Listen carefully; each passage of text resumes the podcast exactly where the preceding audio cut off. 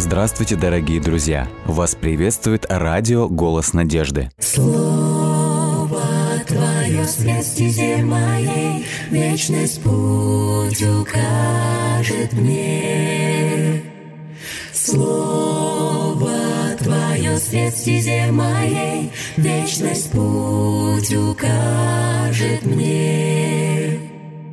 Буду помнить я любовь Твою всегда, Мне каждый миг с Тобой дорог. Веди своей рукой в небесный град святой, И будь со мной Ты до конца.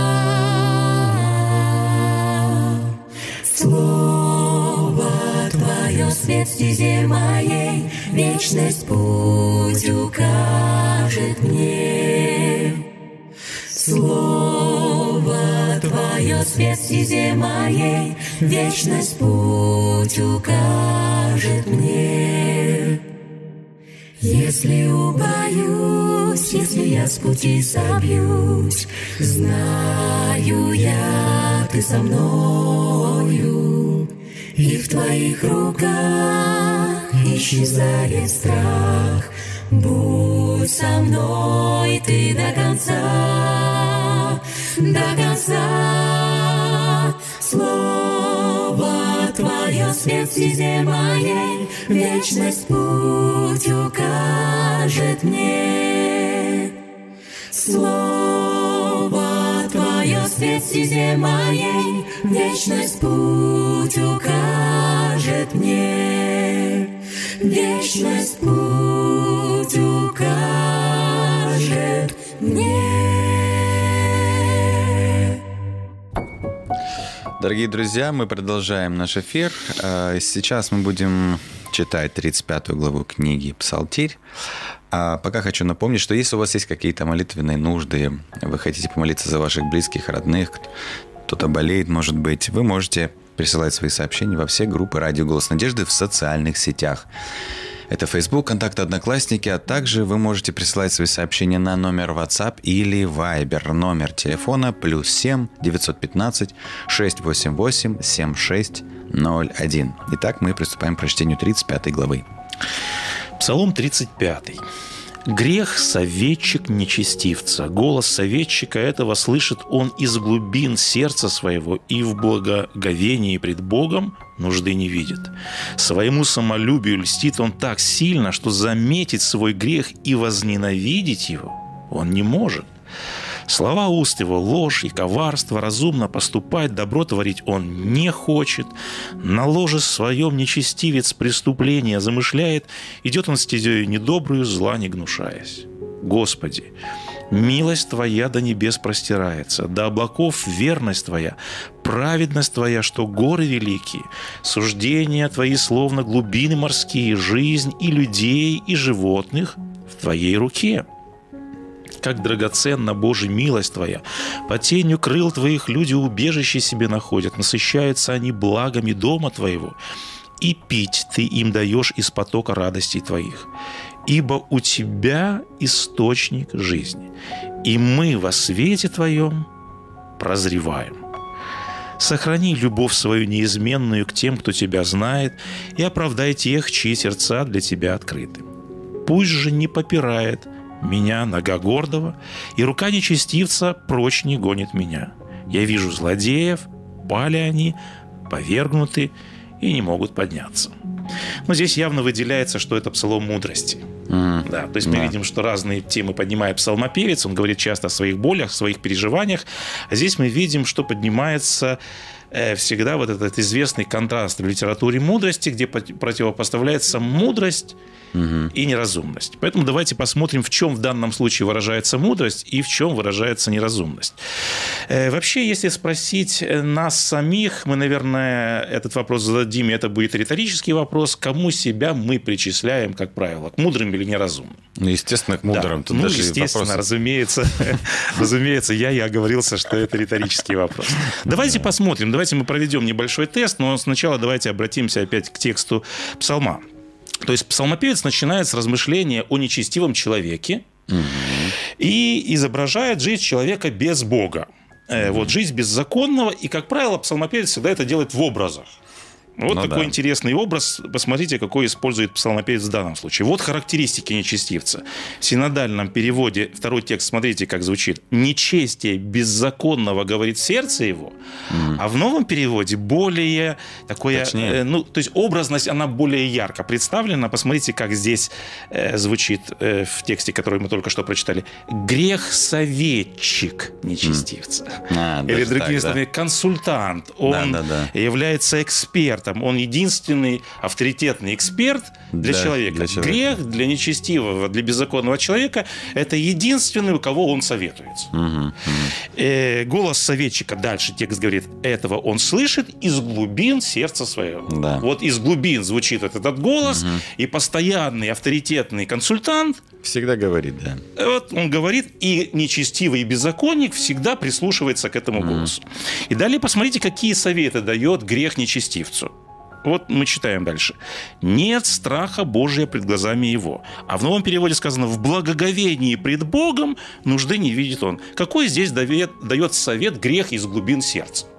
Не уважать Бога. Грех дается не бояться Бога, не исполнять волю Бога, потому что страх Бога подразумевает послушание Богу, Да, исполнение да. воли. А грех Поэтому этого. грех всегда дает нечестивцу советчик, Бога бояться не надо, послушанием быть не надо, вот прислушивается всегда беззаконию этому совету. Следующий совет, который дает грех. Третий текст. «Заметить свой грех и возненавидеть его» Он не нечестивый может. не может. Да. Здесь же другой возможный перевод этого текста. То есть нечестивый обманывает себя, считая, что Бог не обнаружит грех и не воздаст за нечестие. Что в данном случае делает грех? Скрывает. Обманывает, сказано, да. Он ослепляет. Сказано слова уст в четвертом тексте. Ложь и коварство. И что в реальности представляет собой грех? Какие последствия приносит? Ну, тут уже, да. Нет, Ну, я к тому, что вот давайте размышляем о природе греха. То есть в реальности, объективно, то есть мы говорим, в чем обманывает грех. Как грех себя обычно представляет? В хорошем какой свете об- обязательно. Это всегда очень яркая, привлекательная обертка. То есть мы говорим, в чем суть обмана, в чем суть обольщения. Вот. И мы говорим, что реально, объективно грех приводит к каким последствиям? и даже практически к летальным, если так можно сказать. То есть, Однозначно. да. Проклятие, разрушение, несчастье, погибель. То есть это то однозначно, к чему есть пути, которые ка- кажутся человеку прямыми, но Но конец конец их путь, путь, да. один. Что делает грех? Да, он подмена. скрывает, он Да. вуалирует, он наносит лоск. Вот если можно так сказать, когда мы говорили о Чернобыльской аварии, то есть проблему не решили, сделали что? Купол Они закрыли. нанесли саркофаг. Да, вот сегодня да. эту проблему просто прикрыли. И вот грех скрывает истинную суть, и написано, он обманывает, он обольщает. Никаких проблем, все нормально, все хорошо, ничего не принесет. И посмотрите, грех советует, во-первых, не замечать грех, а потом он светит не то, что его не, ненавидит, потому что когда ты понимаешь, что принесет с собой это проклятие, разрушение, грех и смерть, обычно человек от смер- со смертью какая ассоциация? Он пытается от. Отвращение, Конечно, оттолкнуться. То есть это принесет. То есть есть естественный инстинкт самосохранения. Да, а да, когда да. грех обольщает, Он говорит, грех все нормально. делает да. э, природу греха таковой, что человек начинает не просто ненавидеть и отталкиваться или отвращаться от греха, а он переворачивает вот эту картинку, и, и Вот. человек начинает любить грех вместо того, чтобы ненавидеть его. Вот что мне самое странное, что я вот, ну, э, какое-то время было, когда я задумался, что люди настолько привыкли к смерти, что казалось бы просто невероятно, потому что Бог задумывал человека для вечной жизни, Ну да. и мы все внутри хотим жить вечно. Я, допустим, не хочу умирать, Совершенно верно. но суть такова, что грех сделал такое, что для нас вечность кажется чем-то таким страшным, что же я буду делать целую вечность? То есть я не умру? То есть вопрос такой стоит. То есть вечность для человека это что-то страшное. Вот ты верно подметил, перевернутую систему Да. ценностей представляет. То, что нужно ненавидеть, грех любит. Да. А то, что э, чего нужно Бояться? э, наоборот, э, да, бояться, то есть как бы вот он ненавидит. Да, То есть да. вот это абсолютно перевернутая система ценностей. Вот то, что делает грех. Давайте в четвертом тексте посмотрим, что еще советует грех. В четвертом тексте сказано, «А разумно поступать, добро творить грех. Или, Не вернее, хочет. нечестивик. Не хочет. Здесь грех советует творить что? Зло. Зло, Не добро, Да. А он всегда советует на то, чтобы человек шел по неправедным путям. И далее в пятом тексте сказано, на ложе своем нечестивец преступление замышляет, идет он стезей недобрую. Итак, давайте подведем итог. Какова природа греха? Вот здесь, да, да, ключевое слово вот из всех вот этих перечисленных моментов, основное и ключевое слово – это э, слепота. То есть грех угу. не видит. Или, по крайней мере, грех ослепляет, или грех обманывает человека. Угу. Вот, поэтому сказано, что грех не видит нужды в страхе Божьем, грех не может за, э, э заметить, э, заметить грех. Написано, он не видит стезю, путь добрый, он не видит свою, по крайней мере, неразумность. Мы угу. в самом начале какой вопрос задали? Причисляем мы себя нет? к мудрым да, или да, к неразумным? Да. Подойдите к любому человеку и спросите, кому он себя причисляет. Однозначно к мудрым людям, да. Вот. И поэтому э, грех, он всегда не видит свое подлинное состояние. Он не может дать себе адекватную оценку. Потому что человек, человек всегда себя считает в своих же глазах, ну, uh-huh. в общем-то, мы знаем то. Поэтому мы видим, что основной, как бы вот итог мы подводим, беззаконный живет в темноте, во мгле, в самообмане. Угу, да.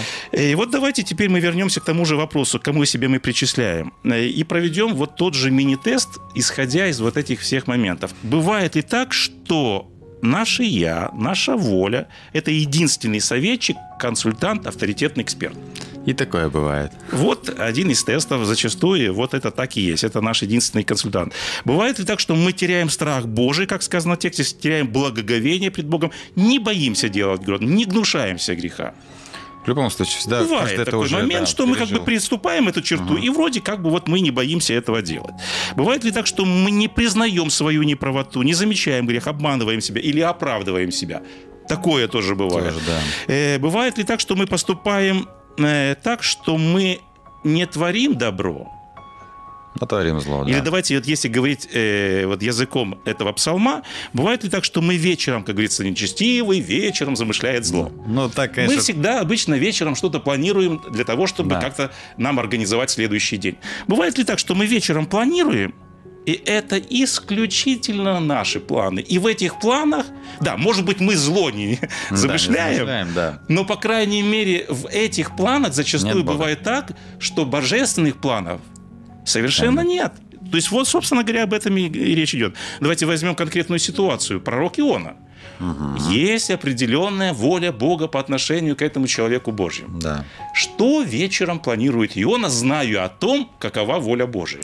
Хочет уехать в другую страну. Он да. замышляет совершенно другие планы. Вот мы очень часто похожи на, на Иона.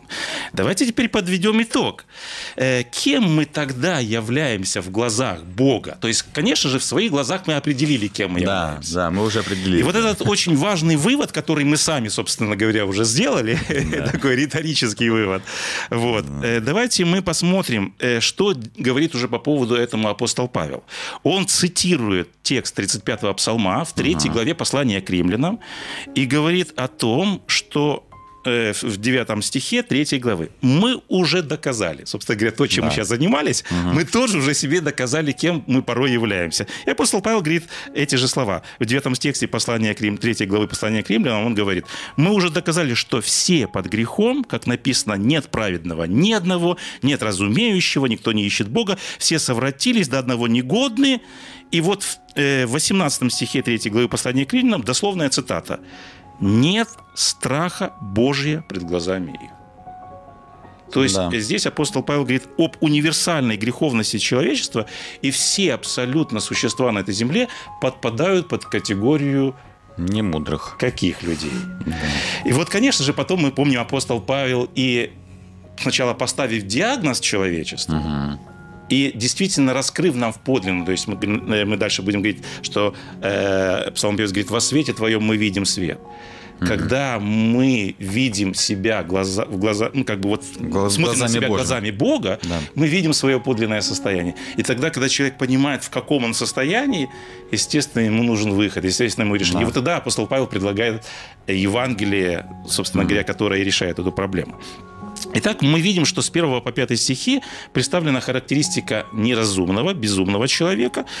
И как и всегда в литературе мудрости есть контраст, есть противопоставление. Mm-hmm. Если вы помните, когда мы исследовали первый псалом, mm-hmm. там тоже этот псалом классифицируется как псалом мудрости, но там противопоставляется путь мудрых И путь и неразумный. путь неразумных. То есть там сравнивается мудрый человек с неразумным человеком.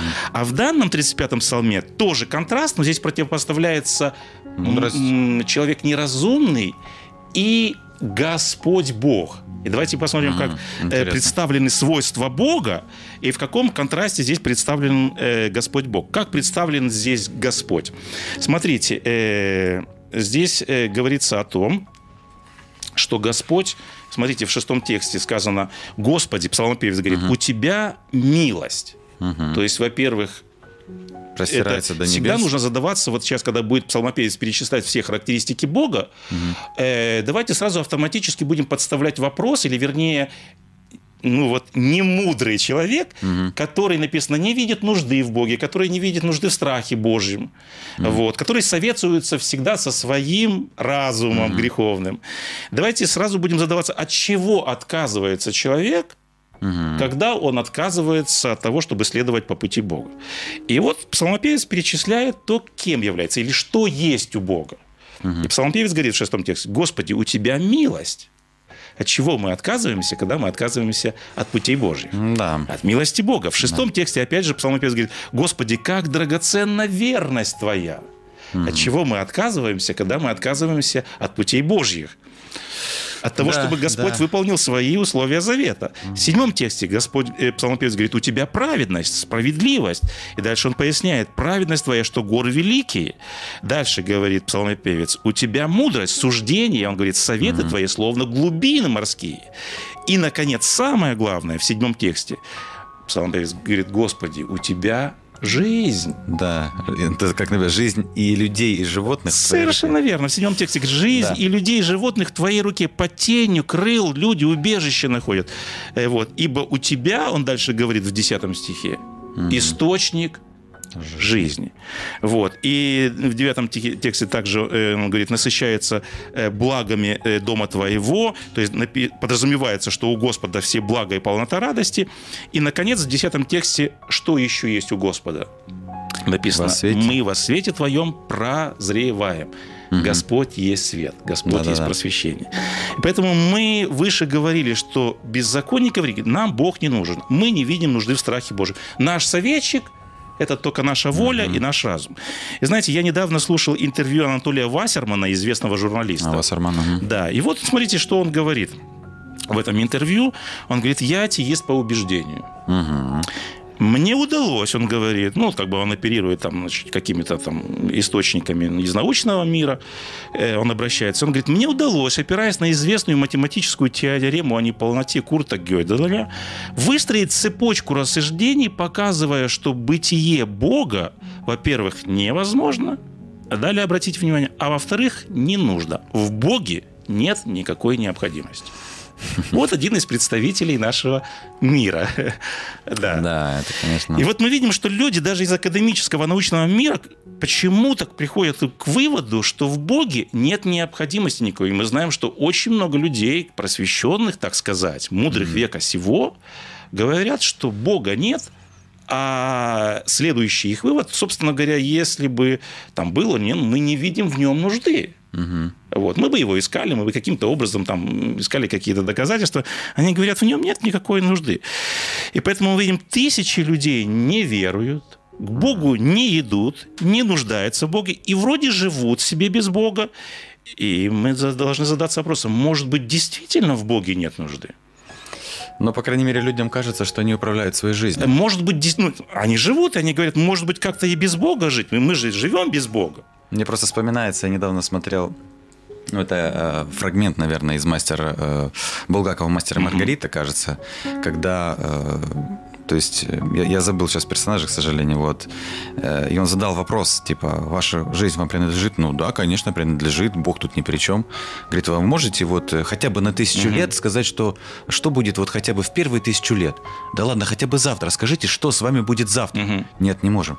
А почему вы тогда утверждаете, что ваша жизнь находится под вашим управлением? И если завтрашний Да. день не находится под Совершенно вашим верно. управлением, тогда в любом случае кто-то находится, то есть вы находитесь в чем-то управлении. Так если вы находитесь в чем-то управлении, значит все-таки кто-то есть. Ну, то есть, вот такая вот э, логическая, де- Да, дедуктивная цепочка. цепочка. Я, я прослушал, как думаю, да, ну, на самом деле, то есть, ты не доказал, что Бог есть или что Бога нет, но что-то есть. Неужели эта мысль хотя бы не должна человека Да. хотя бы хоть как-то затронуть, чтобы хотя бы задуматься об этом, а не говорить, что мне Бог не нужен. Совершенно верно. Я Твоя как-то- жизнь не принадлежит тебе Да. порой. Э, Я как-то вспоминал высказывание одного автора. Он ну, высказал ну, такую простую иллюстрацию. Он говорит, если бы Господь поставил перегородку между вздохом и выдохом. Да, да, да. И да, когда да. человек говорит, мне Бог не нужен, Мгм. вот. Поэтому мы видим, что здесь как бы ирония. Неверующие, нечестивые. Э, Псалмопевец говорит, источник жизни у животного и у человека в Боге. Да. И вот здесь как бы вот он иронию такую как бы рисует. Неверующие, нечестивые связаны с этим источником. Бог посылает дождь, Бог посылает свет, Бог посылает жизненные ресурсы, собственно говоря, саму жизнь. А человек говорит, мне Бог не нужен. Я в нем не вижу никакой нужды. И когда мы перечислили вот эти все свойства Бога, от чего отказывается человек, когда советуется только со своим разумом? Мы перечислили. Да. То есть мы говорим о том, что у Бога мудрость, у Бога праведность, у Бога милость, у Бога жизнь, у Бога, мы, вот псалмопевец говорит, полнота радости, у Бога прозрение, потому что однозначно, не видя себя глазами Бога, мы приходим к какому состоянию? Да, к худшему состоянию, если так можно сказать. Совершенно верно. Поэтому его и, да. Псалом 35, э, э, ну, как один автор сказал, называет нам рецепт катастрофы. Если мы будем постоянно советоваться со своим разумом, Да, Вот. то как раз если пожнем- мы поставим в центр жизни себя вместо Бога, то мы придем к тому, к чему пришли допотопные люди. И о Да. чем говорит нам вторая и третья глава книги Бытия. Да. Поэтому вновь мудрость э, взывает к нам сегодня, чтобы мы осознали и увидели нужду в Боге, чтобы мы оценили это, и, как всегда, псалмопевец делает это в своих псалмах, благодарит Бога за все эти свойства, за то, что у нас есть свет, за то, что у нас есть жизнь, и все другие блага, которые приносит с собой Господь Бог. Хорошо, сейчас мы, наверное, помолимся наш, просто вот о тех людях, которые вот э, сегодня вспомнили про атеистов, да. Э, Я хочу сказать ну, такую маленькую мысль. Я уважаю тех людей, которые, по крайней мере, прямо об этом говорят. Э, Конечно, не люблю, когда начинается такое вот э, прям... э, Ну, да, зачастую Да. это их искренние заблуждения, можем сказать. Да. То есть это их да, жизненная убежденность, но мы видим, как она Да. классифицируется. Может быть, помолиться за этих людей, но не то, что там об их заблуждения, а просто чтобы, ну, э, Чтобы они были бы честны. Бога они увидели, Да. они, они получили прозрение, как Да, говорит да, да. псалмопевец. Потому что иногда мы сами не, не видим полностью, может быть, и мы тоже не видим объективной ситуации, но чтобы Бог нам открыл, и Библия открыла нам, как Да, нужно ты видеть верно и- подметил, что зачастую мы видим вот в этих неразумных людях вот этих людей, которые полностью отрицают Бога. Но знаете, одно из моих любимых обетований э, в Священном Писании, которым, которое я часто упоминаю в своих молитвах, конечно же, по отношению к моим близким, друзьям, которые, может быть, сегодня еще не на совсем правильном Богом, да? Пути. И это обетование Бога гласит так. «Поведу слепых особую дорогой, кривой путь Да. сделаю прямым, Да. мы сделаю свет». Я говорю, Господи, они вот заблудились, я вижу, что их путь не переведет их к счастью, потому что грех, мы видели природу греха, он никогда не принесет в жизни благоденствия.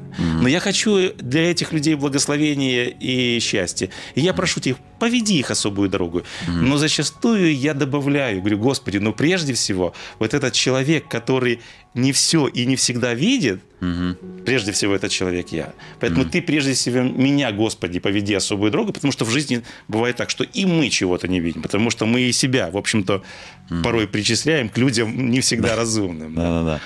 Так, ну, просьба одна помолиться за, вот, за Ивана Владимировича, за его коллег, чтобы они тоже... Вот, А, мы вчера он, даже он, да. Да, хорошо, да, хорошо. помолиться за его коллег, и чтобы они тоже изучали Библию, да. Господь наш и Бог, во имя Иисуса Христа, мы обращаемся к Тебе в этот ранний час нового дня. Мы благодарим Тебя вновь за наставление из Твоего Слова. Мы искренне благодарны Тебе за то, что в этом темном мире мы можем видеть этот мир Твоими глазами. Мы благодарим Тебя, что в Твоем свете мы видим свет. Мы благодарим Тебя, что э, ты открыл нам, что у тебя только источник жизни, у тебя все блага, у тебя милость, у тебя мудрость, у тебя верные суждения, и только прислушиваясь к твоей воле, к твоим советам, мы можем обрести подлинное счастье и подлинную жизнь. Помоги нам каждый раз на наших жизненных путях делать правильный выбор. Мы просим Тебя о том, чтобы Ты каждого из нас – повел особую дорогу. И кривой путь сделал прямым, а тьму сделал светом. Наша особая сегодня молитва. Иван Иванович, мы просим Тебя о том, чтобы Ты благословил его, его близких, его родных, а также друзей, о которых он переживает и о которых он также молится. Поведи также и их особую дорогу и благослови, Господи, каждого из этих людей на их жизненных путях. Все это мы просим Тебя во имя Христа Иисуса Господа нашего. Аминь. Аминь.